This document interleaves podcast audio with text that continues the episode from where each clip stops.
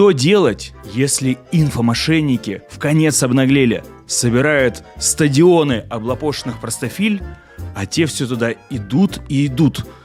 Уровень образования категорически упал, критичность мышления у значительной части населения стремится к отрицательным величинам. В ответ на это надо сделать работу учителей оплачиваемой и престижной? Может быть, надо всерьез заняться просвещением населения? Ха! Ни в коем случае. Надо просто самим стать инфомошенниками и собирать толпы простофиль. Сколько двойников у президента Путина? А Путин у нас один. Один народ, одна страна. Нет Крыма, нет России. Впрочем, вот эти люди и так всегда были, можно сказать, инфомошенниками. Профессионально из телевизора, то есть информационно дурили пожилых технически неграмотных людей десятилетиями. Именно они развели на крупнейшую аферу в истории России, а так называемое СВО, на которую россиянам приходится тратить не только деньги, но и собственные судьбы и терять там родственников – но теперь вот еще и придуман новый формат, где тот же самый народец на сцене выходит, ну уже как мотиваторы успешного успеха, коучи могучего коучинга, инфомошенники, короче говоря. И все это делается под брендом советской пропагандистской организации «Общество знания». Только тут у нас не простенькие вредители, действующие в интересах жалкой финансовой пирамиды. Эти действуют в интересах мошенников-боссов, захвативших власть в крупнейшем государстве на планете. Ордынцы вели себя нагло, жестоко. Победили Золотую Орду, победим и Голубую. Еще недавно этот тип людей было принято называть инфо-цыганами. И я прошу прощения, но вот я и призываю всех отказаться от такого наименования, потому что оно оскорбительно для целого народа. Не надо профессиональных мошенников равнять со всем этносом. Но сама жизнь буквально в течение последнего месяца подсказала, как заменить некорректное слово. Теперь следует говорить не инфо-цыгане, прошу прощения, у цыган опять же, а инфо-цыгановы. Но это же Обман. обман. Так я же покаялся только что. А. Перед этим сказал. Каюсь.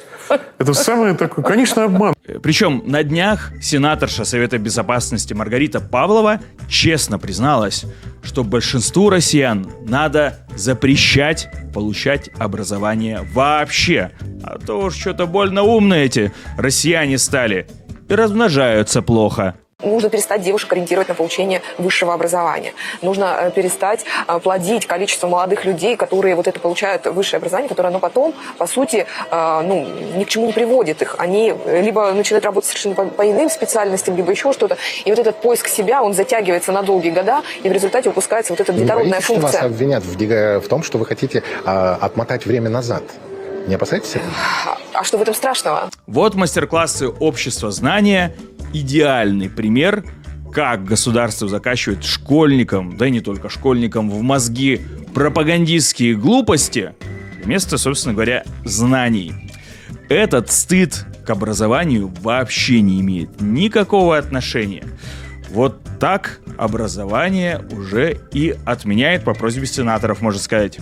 Ну вот как раз ко дню народного бесчинства, я хотел, конечно, сказать единства, общество знания выкатило под сотню лекций самых статусных спикеров. Ну, значит, самое время все это дело посмотреть и понять, что же это за месиво. Э, Меня зовут Илья Шипелин. Вы смотрите программу «Зомбоящик». Сегодня, извините, немножко в походных условиях, но не мог же я вас оставить без выпуска на этой неделе. Ну а все это и программа, и запись сейчас в гостинице – это для вас. И лайки тоже не для меня, они для вас, для тех вас, которым YouTube еще подскажет эту программу по алгоритмам. А я начну. Специальная операция. Хлопок. Англосаксы. Задымление. Отрицательный рост.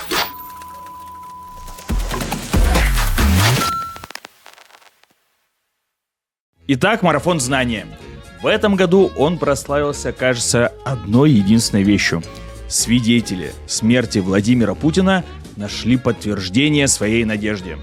Друган Путина, пыльный КГБшник Патрушев пришел в траурно-черных цветах и говорил о Путине в прошедшем времени. Будто это поминальная речь, которая хорошо бы звучала где-то на мавзолее. Требовался лидер. Таким лидером стал Путин, который сначала был председателем правительства, а затем избран президентом. Он детально знал положение дел в стране, имел четкую программу действий, видел цель, представлял задачи. При этом сознавал критическую важность эволюционного подхода в противовес революционным скачкам. Того и гляди, сейчас слезы на глазах навернутся. Но на самом деле Патрушев там нес отборнейшую дедовскую бредятину про историю России, и вот в этом месте он дошел до 90-х, до Путина, который всех спас.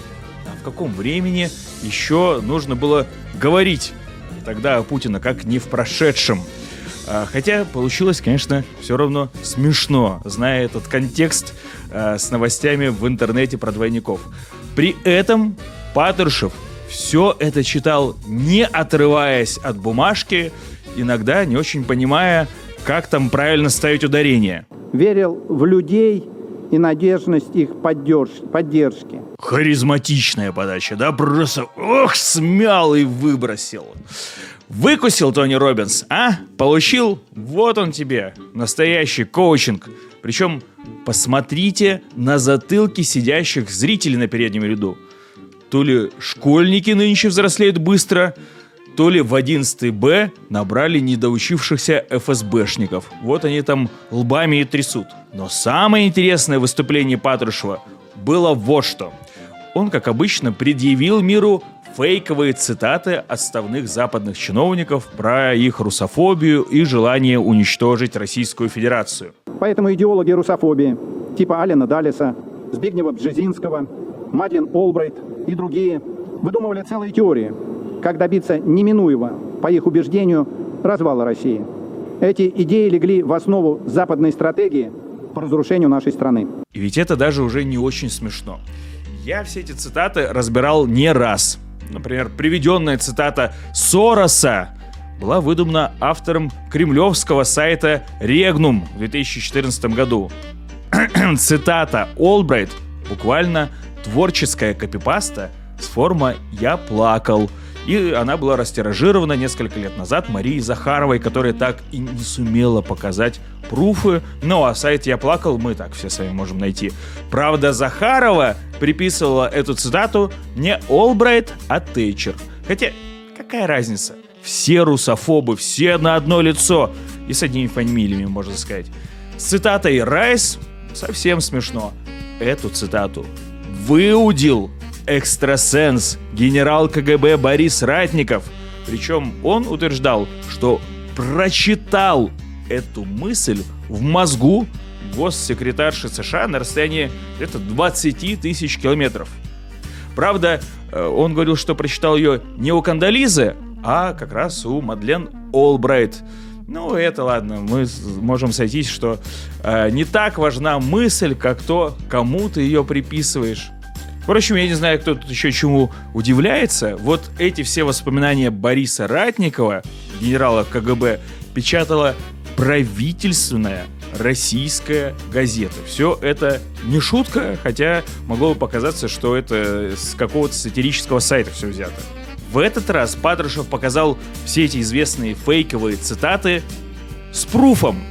За его спиной эти слова подкреплялись QR-кодом, по которому я прошел, и так мы узнали, откуда Патрушев, ближайший советник Путина, берет свои знания. Оказалось, источник его мудрости – это паблик во ВКонтакте «Нот Златоуст» на 1400 человек. Идеи этих админов будут жить вечно, и они уже управляют миром. Ну, или, по крайней мере, Советом Безопасности РФ. Если вы меня спросите, кто же будет следующим секретарем Совета Безопасности, когда Патрушев станет президентом, как это нам обещает профессор Соловей, а я без запинки вам отвечу. Админ вот этого паблика, Нот Златоуст. Где-то параллельно с Патрушевым выступал другой юморист и легенда плохого анекдота Тейлинга. Евгений Ваганович Петросян.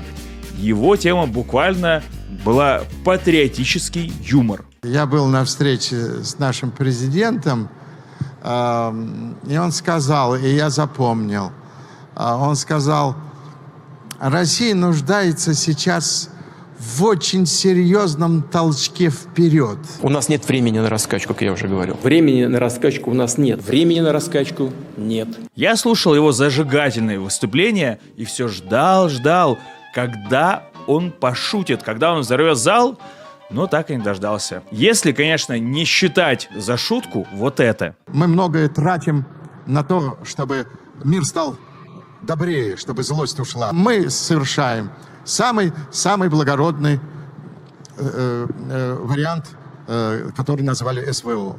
Это, это ценой собственной жизни мы спасаем население.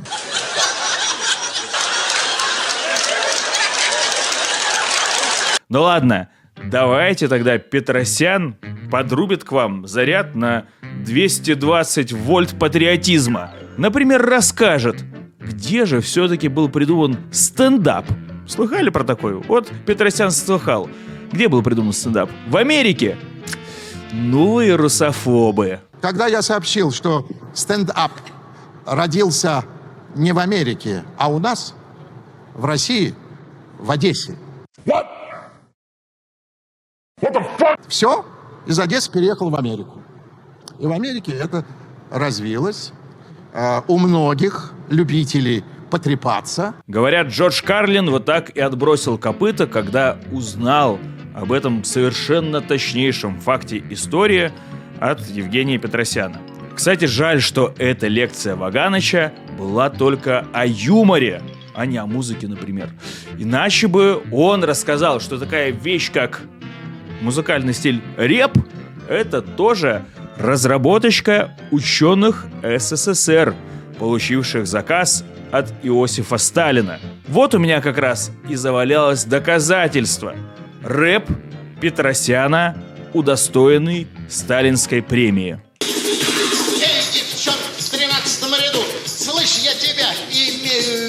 Мы с тобой оттянулись недавно вдвоем, мы такое творили, это ж полный облом.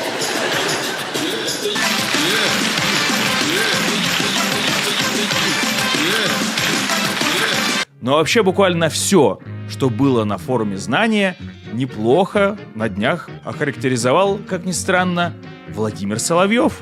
Пусть и говорил немножко по другому поводу. Борище дилетантов с дурным русским языком, невнятным образованием, которых объединяет единственная колоссальная любовь к западным деньгам и ненависть к стране, которая имела несчастье их приютить. Да, да, это правда. Рудольф еще в этом фрагменте хотел обосрать других людей. Но чем сказанное отличается от компашки на сцене знания? Если вы обратитесь к работам э, Ласвелла, это известный психолог американский, они призвали э, 4000 добровольцев, мужчин, почему-то только мужчин, э, которые должны были заучить определенные тексты и выступать в разных аудиториях, как будто бы со своей историей. Вот-вот, точно так же работает и ваш лекторий. Это, кстати, была такая одиозная депутатка Ирина Яровая. Главная тема всех лекций, которые читали на ВДНХ, аж три дня подряд сводилась к тезису о том, что западный мир во все времена был главным злом. Именно в Соединенных Штатах в 28 году была запатентована и узаконена газовая камера. Наверное, вы об этом не знали. Штат Невада. И именно поэтому страна должна проголосовать на следующих выборах за старого диктатора Владимира Путина.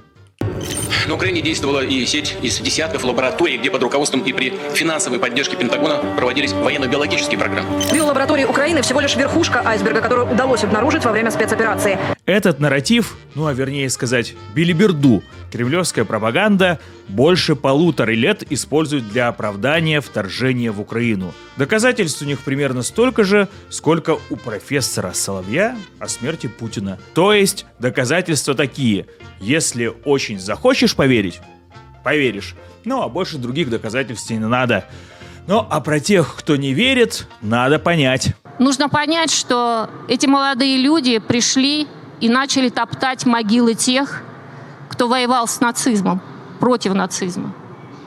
Что они отреклись и предали от, своей, от памяти своим предкам и благодарности. То есть это полностью переформатированное поколение. Доказательств у нас нет, ну просто так. Поверьте, что ваши сверстники из Украины это... Полностью переформатированное поколение. Ну что тут скажешь? Человек без чувства юмора, э, конечно, это очень э, грустное явление. А ведь Яровая не одна такая. На той же площадке выступал ее коллега Александр Хинштейн, ветеран смрадной заказушной журналистики. В Госдурке он заведует информационной безопасностью и занимается стукачеством на тех, кто, как он уверен, не прав в интернете. Первым делом депутат рассказал детям, как блокируют VPN в России. И нет, этот цензурный механизм не самый очевидный. Я периодически у жены беру новые VPN, пересылаю их в Роскомнадзор. Ну, она- Спасибо за правду. Да, но, да, но она мне не- в последнее время не дает уже VPN. Она поняла, что есть какая-то взаимосвязь с тем, что она мне подсказывает, и их потом блокирует. Еще раз, если вы вдруг не поняли э, или подумали, что это какая-то шутка, депутат Хинштейн спрашивает у своей жены название сервисов, с помощью которых она читает запрещенку, жена депутата, а потом пересылает уже ее муж Хинштейн в Роскомнадзор. И это далеко не все откровения. Вы начали с VPN, вот в разговоре про супругу сказали, что Да. подглядываете. А вот скажите всей Не, не молодежи... подглядываю, она мне честно отдает. Ну, больше не дает. Так вот оно что! Жена больше не дает. VPN-ы Местные шизофреники и импотенты нам все запрещают. При этом не удивляйтесь, хотя чему тут удивляться, Хинштейн не смог объяснить правильно школьникам, что за штуку такую интернетовскую он многие годы блокирует с помощью своей жены.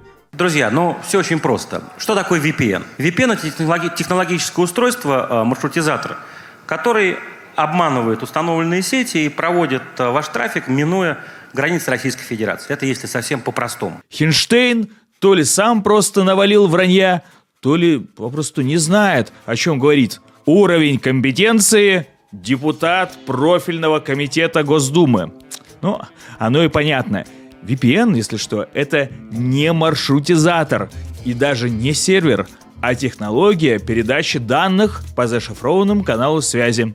Э, Путинские силовики не знают, какие сайты посещают пользователи VPN, потому и борются с такого рода сервисами. Кстати, обман, а именно так Хинштейн назвал обход российской цензуры, это только один из эффектов этой самой технологии. VPN вообще-то пользуются и IT-компании даже в государственном секторе. Но депутату об этом говорить э, стыдновато, потому что получится, что государственные компании плюют на запреты самого государства. Поэтому Хинштейн нагоняет страху. Это означает, что вы доверяете свое устройство и все, что в нем внутри находится. Все ваши данные, все ваши записи, все ваши контакты, вот все, что у вас в этой коробочке внутри, вы доверяете кому-то, кого вы не знаете. Но все с точностью до наоборот.